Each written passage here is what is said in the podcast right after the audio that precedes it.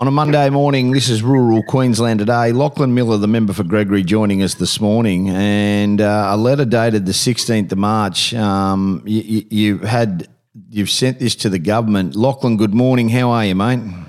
Mate, going well. Good morning, listeners. Um, you, have you, had enough. Um, the, the government have absolutely, in so many ways, um, caused dramas with this housing. I'm going to get the youth justice shortly, but the housing situation is diabolical in rural and regional Queensland. Um, you have asked for change. You have sent this and asked the Premier, could she please look at it? It, it doesn't seem to want to change, Lachlan. Every single region at the moment is having a housing shortage. There is a rental crisis.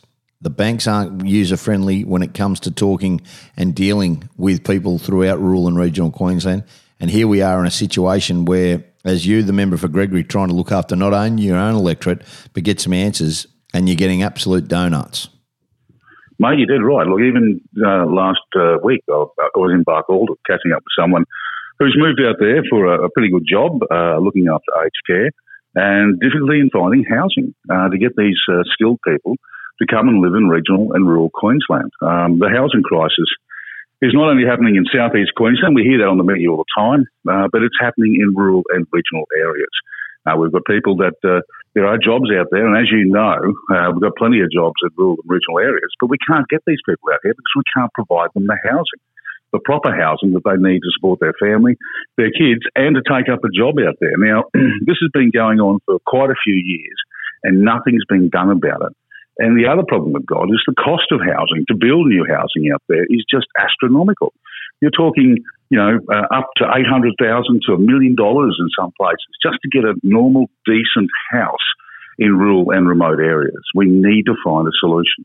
Yeah, and that's the big thing, isn't it? The, the solution of trying to get people how how do we do it? Well, you know, and we've spoken with David Crisafulli here. Uh, I don't understand. There's a lot of people. We, need to make our region stronger, and that and when you make more growth and more people move there, there's more development. You, can understand that, but it's got to be uh, affordable and achievable. And I just don't think the government want to do that. I, I honestly don't think that they want to do that.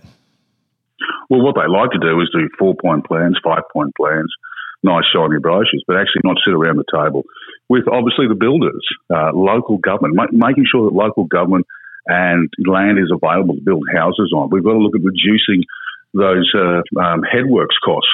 Uh, that even before you put a house, uh, dig a hole in the ground, put a stump in, stump in the ground, you're up for thousands and thousands and thousands of dollars. Uh, it's just becoming unaffordable. It's getting the builders, it's getting obviously local government and the state government together around the table and try and sort out this housing crisis we have. We just can't keep putting our heads in the sand and thinking it'll go away or, you know, eventually the housing prices will go down. No, they won't. Not in rural and regional areas. It actually costs a lot of money to build a house now, but we need to provide those sort of accommodation uh, opportunities for people to be able to drag them out of southeast Queensland and back into regional and rural areas for work, but provide them with a proper house. Yeah, and that's the thing. It, it really is so important now to try and get this um, sorted out. Another thing to try and get sorted out, Lachlan, is the youth justice um, laws. Uh, Labor's latest changes to the laws, strengthening community safety bill, mate. Seriously, I mean, there's outrage now. It is beyond a joke. I, I, bang on about this all the time, but it's embarrassing what's going on.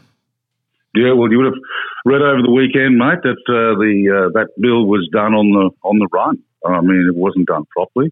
Uh, you know, basically, you had uh, ministerial advisors, according to the reports, running around like headless chooks, trying to make changes to it. Uh, you know, before it was announced. Um, look, the, the youth justice crisis absolutely huge problem, not only on the coastal areas. I mean, we hear about Cairns, we hear about Townsville, you know, and, uh, you know, people too afraid to go out at night, blocking everything up uh, uh like like a you know barricading barricading everything or, or trying to keep everything uh, you know uh, safe. But uh, it's happening in rural and remote areas as well. Um, good example, you know, in my area and of Gregory is that there seems to be a bit of a run from on the Capricorn Highway. They come and they harass, you know, the Dingo Roadhouse, you know, down in Bowman. He's got the Dingo Roadhouse there, and also the also the pub. Uh, you know, things are being stolen, broken into, and then they move on to Blackwater, Emerald, into the Central Highlands. So it's happening everywhere, and uh, it's not going away, and it's dangerous now. I mean, it is incredibly dangerous. People are losing their lives because of this.